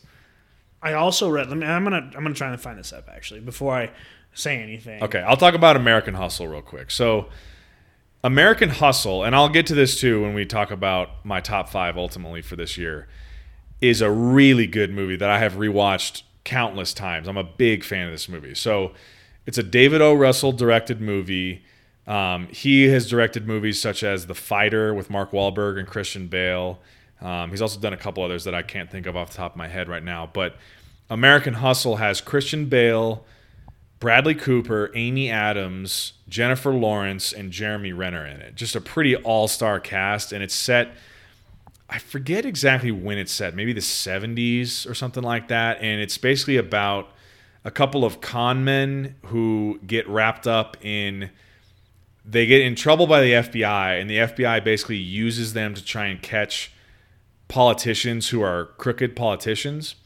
And essentially, what that movie is is just a masterclass in acting, and it's it's a kind of a weird, quirky movie, and all the characters are weird and have little weird quirks, but it's just an excuse for the actors to get dressed up in fun hair and makeup back from the 70s and just kind of go all out. And Christian Bale does another classic. I'm going to just gain 50 pounds for this role because the role I'm playing is a fat guy, and he has like a he he's like a, a fat he's like overweight bald dude who has like this really bad toupee on his head that he kind of like pastes down on his bald head and he has Should I get a toupee? yeah dude do it it's gonna look great and he has these like big ridiculous glasses on all the time and he's just super weird and bradley cooper's character is this really weird he's an fbi agent who's just this weird quirky like super ambitious fbi agent it's I don't know. I don't, I don't know. I'm doing like a really bad job of describing what the movie is about, but it's a really, really excellent movie. I'm a big fan of the movie, and it got nominated for a shit ton of Academy Awards. Um, it's something that I've gone back to and watched quite a few times, and I'm a big fan of that movie. So, what were you gonna say? I, So- I think you finished your research. So I had read this, and I don't know when I had read it, but Jonah Hill was hospitalized with bronchitis or bron- bronchitis, bronchitis. Words are hard this Saturday evening. All right, I've only been awake for nine hours. he was hospitalized with bronchitis for snorting too much fake cocaine. oh yeah, because did they use like vitamin, vitamin D. D? Yeah, they used. And he goes, there was a lot of beneficial. vitamin." You know, things that came from it. I never had more vitamin D, but he goes, I ended up getting bronchitis from snorting too much because we were literally snorting vitamin D for seven months straight. He goes, there was Yeah. almost a day where we didn't do. I mean, if you watch Wolf of Wall Street, they're Yeah. doing drugs almost every like It's 30 constant. seconds. It's constant. Yeah. and that's a three hour long movie. So add up how much and add how many shots it took to do that. You Right. Know? Right. Yeah, I'm sitting there going, man, this guy was hospitalized for using fake drugs for using vitamins. That's pretty crazy. I think that movie has also set the record for the most curse words in a movie, or maybe it's the most f bombs in a movie. I can't remember. It's just a lot of curse words, a lot of f bombs, a lot of nudity, a lot of drugs. But that was that guy's life. A lot of you know? truth. Yeah, he uh, he ends up starting his own brokerage firm and basically not obeying. I would say the polite way to describe it is not obeying the securities laws that the SEC and FINRA have developed and basically manipulating people and force selling stocks to people that were really garbage stocks and you know et cetera et cetera and ends up becoming just a multi multi multi millionaire off of it and then just really goes for it in terms of indulging in the lifestyle that having that much money would afford you in terms of having sex with a lot of hookers and doing a lot of drugs and just doing a bunch of crazy shit and you realize he almost got away with with all of his crimes? yeah it If they were smarter about it, they would have gotten away with it. Like he would still be doing it probably. Yeah, and well, what it was is basically his greed just had no end. If he Right. would have stopped, he would have gotten off with some fines. All you had to do was step down from being, you know, the CEO of Stratton Oakmont. And he didn't want to. He was like, "No, fuck that. I'm not letting the government tell me what to do. not fucking going I'm not, I'm not fucking leaving." and uh, you know that whole great speech. And yeah, and then he stayed and kept doing what he was doing, and the FBI caught him, and then they the whole thing came crashing down. So um, no one's better at doing the, and I think this is more of less a gangster movie and more of the white collar criminal movie, but no one's better at doing the criminal life rise to prominence and then the utter fall from grace than Martin Scorsese is. He's just really good at doing that. And I think this is one of his best movies. And like I said, it might be it's probably up there in the top two or three favorite Leonardo DiCaprio performances, and he's my favorite actor, like hands down. He's just what he does in this movie. So I will say another thing too about his performance in this movie is he got nominated for Best Actor, and I was really pulling for him to win at the Oscars. He should have won that year. and he lost to Matthew McConaughey for Dallas Buyers Club. And I was originally pissed because I hadn't seen Dallas Buyers Club at the time the Oscars was happening. I was like, fuck. I wanted Leo to win so bad. I thought this was because at that point he still didn't have Right. one. He still hadn't won. He'd been nominated a few times but never won. And I'm like, Matthew McConaughey won for Dallas Buyers Club. What the hell? And then I went and saw Dallas Buyers Club, and I was like, okay, good for you, Matthew McConaughey. Fair enough, it's fair a enough. really, really, really excellent performance. and That's a good movie too. But um, you know, Leo DiCaprio just had a tough draw that year, but he ends up, he ended up getting his Oscar years later. But just a really good So- performance. so staying Jonah Hill's great in this Jonah movie. Jonah Hill's great. So staying on Wolf of Wall Street, Jordan Belfort, who is the main character. Yeah, The dude only spent two years in a federal prison. yeah, and it was Then one of those white collar prisons too, where it was not. He, he, he had to spend a month in rehab. Yeah. But he had to pay 110 million in restitution. Woo-hoo-hoo. Yeah. Yeah, so I think all of the money, I'm not exactly sure on the details, but I think all of the money that he now makes when he goes around and gives speeches is pretty much used to pay back restitution. right but he owes so much money. So he, I think he wrote the the book, his like autobiography or whatever, uh, or his it's two memoirs, The Wolf of Wall Street and Catching the Wolf of Wall Street. Um, and then he does uh, motivational speaking. Okay. Yeah, I mean, good for him for living a life that's, you know, there's very few people whose autobiography and their memoir is interesting enough to create a movie such as this. So good for him for being able to live a life that was exciting and as crazy as his was, but also it all came crashing down and now he's served jail time and he has to pay back, you know, you said over a hundred million dollars in restitution.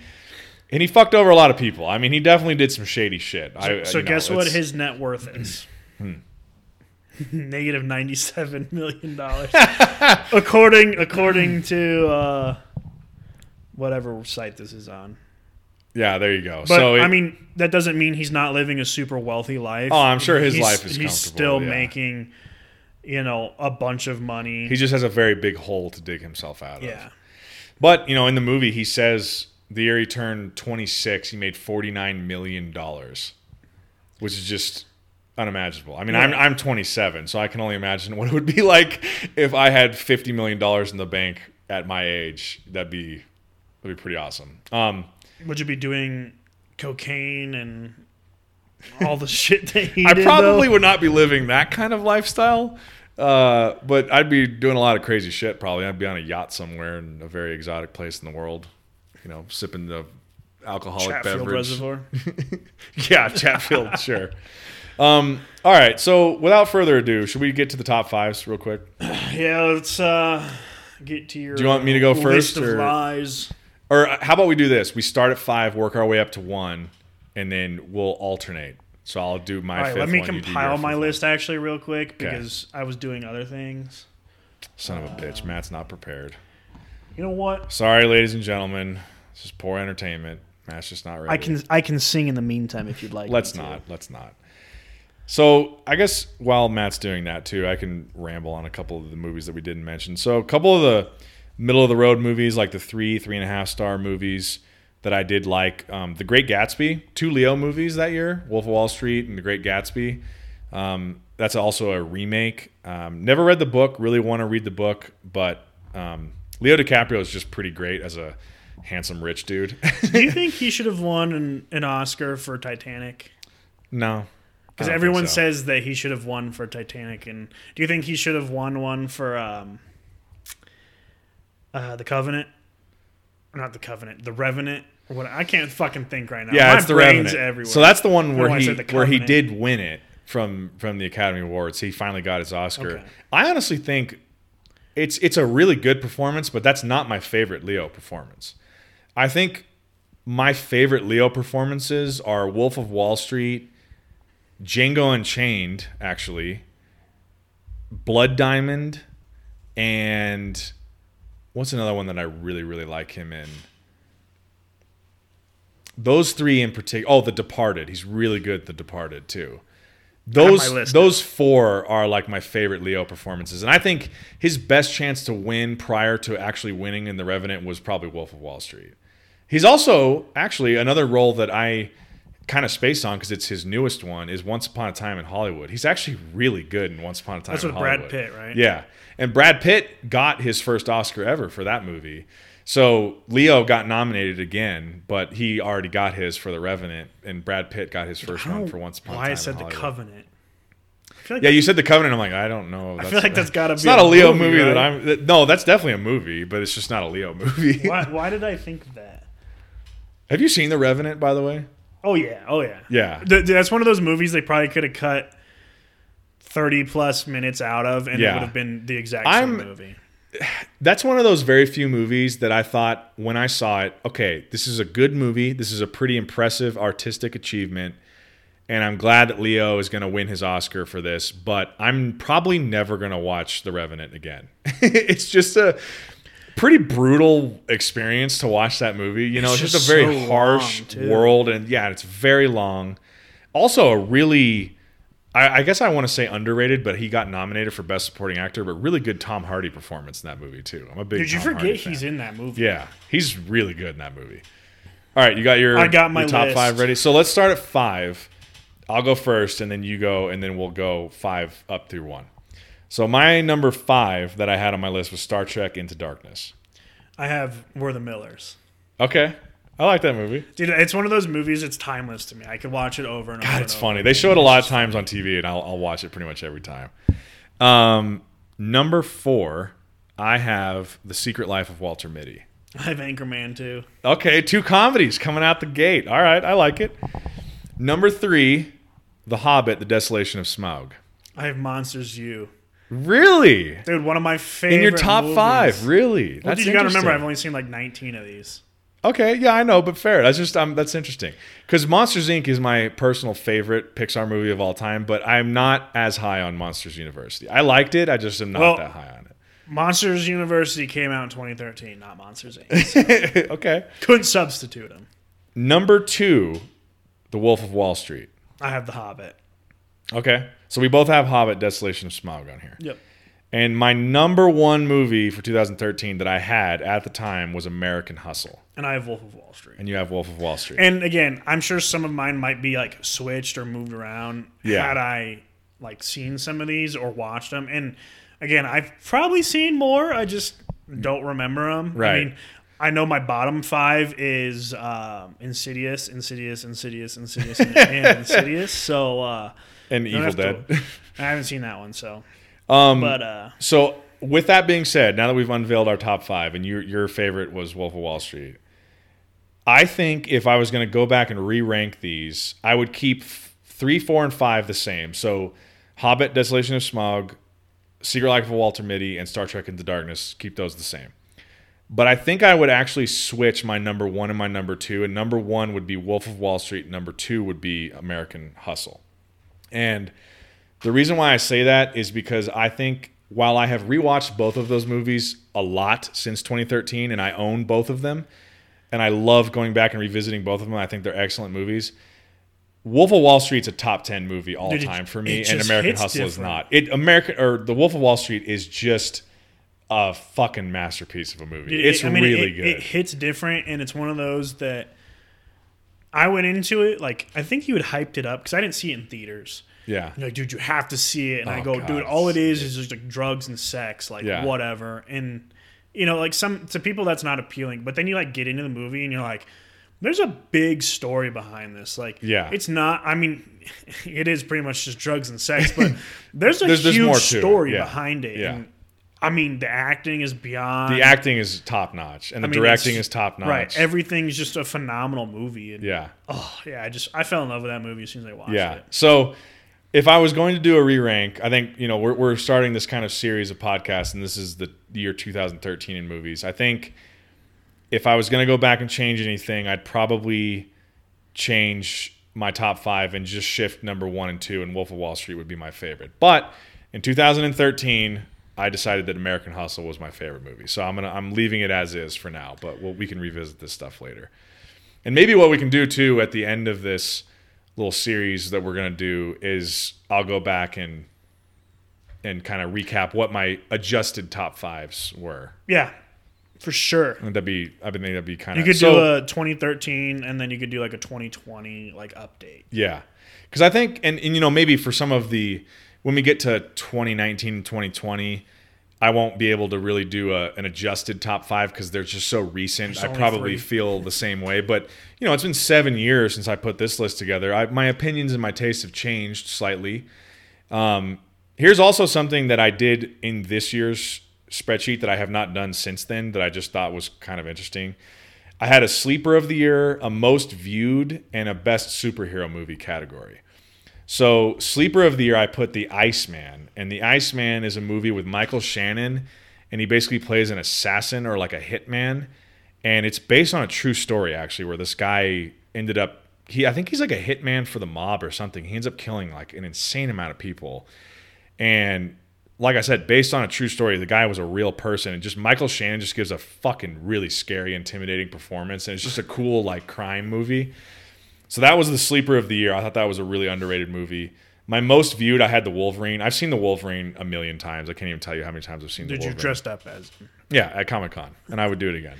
Um, although from now on, I'll probably do Old Man Logan because I'm fucking old. So, um, best superhero movie, I had Thor: The Dark World. Obviously, I discussed that earlier. I had it as a five star movie that year. I probably would adjust that rating, but I, that was probably the best superhero movie I saw that year. Although I don't know, maybe the Wolverine might give it a run for its money because I think I've revisited Wolverine more than I have the Thor movie. But yeah, there we go. So that was the year 2013 in movies. So if I go to Comic, if I go to Comic Con with you, and you go as as Wolverine or Old Man Logan, Uh-huh. Now that I have a bald head, can I go as Professor Xavier and you can push me around in a wheelchair so that I don't have to fucking like do anything all day? Dude, if you're offering to do that, I will do that 100%. Dude, I mean, yeah, that would be fucking hilarious. That would be fucking great. Yeah, I'll do because I'll I'll have to be the battered, you know, old man Logan. I'll have to wear like ratty clothes with like some blood stains on them and put a little gray in my beard. Although I'm I'm getting my own gray coming in already, but It's Taya. shave the shave the beard like I did last year in the style that he has it and everything, and then you can just be old man wheelchair. Professor X. I'll just be pushing you around. That's fucking a great idea, dude. I'll, I'm down if you're down. Dude, the only thing is Comic Con's like eighty billion dollars to get into it. Well, not the Colorado one. Eventually, so I've been to the Colorado one twice, and eventually I want to go to the one in San Diego just because that's like the mecca. That's Comic Con. Yeah, that'll be it's it's so that'll be that that's the goal, and that- Colorado that will be wasn't allowed to because wasn't it like Colorado Pop Culture Con. Yeah, they slash changed it now, and they- slash yeah. They call random. it Pop Culture Con, which just doesn't, does not have the same ring to it. but it's all because the Comic Con in San Diego like Yeah. copyrighted the name, so where you Yeah. can't say anything's Comic Con. Although, which is kind of silly because it's like we're not saying we're going to Comic Con, we're going to Colorado Comic Con or Denver Comic Con. You like, know what I mean? Like, Why can't just each city call it Sacramento Comic Con well, or whatever? I mean, you would think too that most, if not all, of the people going to, or not, like when I say people, the the vendors or the comics or you know whatever DC, all those people, they're gonna be at the majority, if not all, of these big city Probably, yeah. Comic Cons. So why does it matter that you're the Comic Con? Like, yeah, everyone knows that's the biggest one. if right, but they se- they're sold out, aren't they? Like five or ten years in advance, like sold out already. I don't know if it's that bad, but it's very expensive to go. I know. I think tickets are very pricey, and but it's worthwhile because they'll literally do like Marvel Studios will have panels there where Where they have like the whole event, the whole cast, yeah, and they'll be announcing the next Avengers movie or you know whatever. Right, they do all their big. so it's events it's a really big pop culture event, but and the Denver one was certainly not that big, but still pretty big. And honestly, I had a really great time. It's a fun place for just nerds like me to go and just nerd out over movie well, culture and it's, and it's not comics. just and- like. I mean, it's like everything. In, it's everything in like now, the fantasy world, and that's It's why they called it Pop Culture Con because it's not just comics anymore. It's you know you'll see Stranger Things stuff and Harry Right. Potter and Star Wars. You know, not all of it is Marvel and DC comics and other uh, related comic stuff. It's you know that stuff's certainly there, but It's, it's movie show. it's big con. TV shows, it's big movies, you know, big pop culture staples. Right. You're going to find all that stuff there. So it's just it's a blast, man. Plus, people get dressed up in option in uh, in awesome costumes and stuff, and it's just a fun time. It's it's funny that they. Uh, I mean, I guess it's not funny, but how they took away like weapons, like you can't have Oh yeah, certain things, and I'm like, what if it's a foam sword? And they're like, well, no, not if it's this long or whatever. And I go, Well, they did let me bring my Wolverine claws. I had these like plastic Wolverine claws that I brought. Those were allowed. breaking rules. I don't know, but Anyway, that would be funny. Professor X. we should do that. Zach, Take me I'm there. I'm down. We Plus, a lot of that soon. movie, a lot of Logan is just him pushing Professor X around in a wheelchair. So there you go. But then at the end, he dies. Yeah, They it's a sad die. movie. It's They a pretty fucking die. sad movie, actually. It's good, really. I have to. I have to bring a bunch of like pill bottles. Yeah, I'm there in you like go. a Ziploc baggie, like Yeah. hanging on the side of the chair. All right. Um, any lasting thoughts you want to go over for movies in no, 2013? hopefully uh, 2014. Um, I'll be a little more. I don't know. I don't know. Uh, movies off the top of my head, I don't know. So hopefully 2014, I've seen more than like 19 of them. And I'll. can- Uh, if not, like depending on when we want to do another one, we can. Uh, you can shoot me the list sooner, and I might be able to see some of the. okay. Watch. I'll email you it tonight. I'll email you the list. So, sneak preview for our next episode that we do on movies in 2014. I only saw 35 movies in 2014 instead of 50 in 2013. So there'll be So- less for, for you to have to choose. So from. I've probably seen a few of them, but Yeah. not. I know for sure you've seen the one that I had listed as my favorite. No spoilers for now. That's for tune in next time. Tune in next time. but anyway, um, yeah, thanks for letting me nerd out about movies. I hope you guys enjoyed this discussion. Um, you know, as always, we still would love to have some interaction with you guys. If you want to write in and tell me that my top five was absolute garbage, or tell me that any of these movies on here that I thought sucked were actually really good and change my opinion, send us an email to just some browsing at gmail.com. Go out there, like, rate, and review us on all the podcast platforms out there. Um, Go to I- our Facebook page. yeah, go like us on Facebook, Just- comment on Facebook. browsing Yeah. We, I mean, that's usually the first place that you'll see we had a new episode. Usually the day Yeah. after. Uh, yeah, we like to go out there and share the new episode and stuff. So, you know, this week we had our obviously our recap, football recap on Tuesday, and then tonight, Saturday night we're putting up a movie podcast for you guys. So, So we'll be back going. Tuesday. Yeah, we'll continue going with the weekly football recaps until football season ends, and then we'll probably do more episodes kind of like this in the So, future. so I think uh, so. We'll be back next uh, Tuesday with another uh, fantasy football slash NFL weekly recap, Mm-hmm. um, and then you know the next that weekend's the holiday weekend, so we won't right? be in your yeah, ears. we might take a little break for Thanksgiving. Um, and I think the next week after that, so the first week in December, we'll do the fantasy recap on, on Tuesday again, uh, Mm-hmm. as long as the NFL season recap. And then I think we'll do another episode later that week. Uh, probably either the 2014 movie list or something else we come up with. Yeah. But um, we'll, we're going to try and put out at least two episodes every other week yeah, um, one football at least for now, and then one whether it's a movie or just kind of uh, just a random just chatting, you chat, know, random. Yeah, Um, I know uh, Taya and Lauren want to jump in, so we'll have to find some kind of topic. And Yeah. I think uh, Zach and I want to release a very fun podcast where we just drink and uh, have a good time. So yeah. I think we're still shoot us shoot us some topics to talk about though, like. Yeah, Give us some yeah, topics you'd like Zach and I to ramble about when we're drunk, Yeah, and you know, make it a fun, you know, happy topics going into the holidays. I think that would be. Uh, Yeah, that one I I think we're we're I'm at least I am still a little hesitant on whether or not we should actually be recording us. I being am not hesitant at but all. uh, I think it would be probably a fun idea. So we'll we'll see we'll see where that one goes. So that that'll be a fun it. episode. If not, guys. if he doesn't want to do it, I will drink and get drunk and do it. and then it'll just be me sober and Matt drunk, and that should be that should be entertaining. So, I'm always entertaining, even when I'm sober. do you have anything else you want to cover No, for this one? again, you- we just appreciate all your love and support, and Yep. everybody have. Well, I guess we'll see you before uh, the next weekend. So scratch that thought till next Yeah. episode. You don't don't have a that happy Thanksgiving Yeah, yet. you can't have next a happy week. Thanksgiving because you're going to hear us again. So Yep. jokes on you. So good luck to everyone's fantasy team out there, and uh, we will recap the action next week. bye bye, everybody. All right, thanks for tuning in.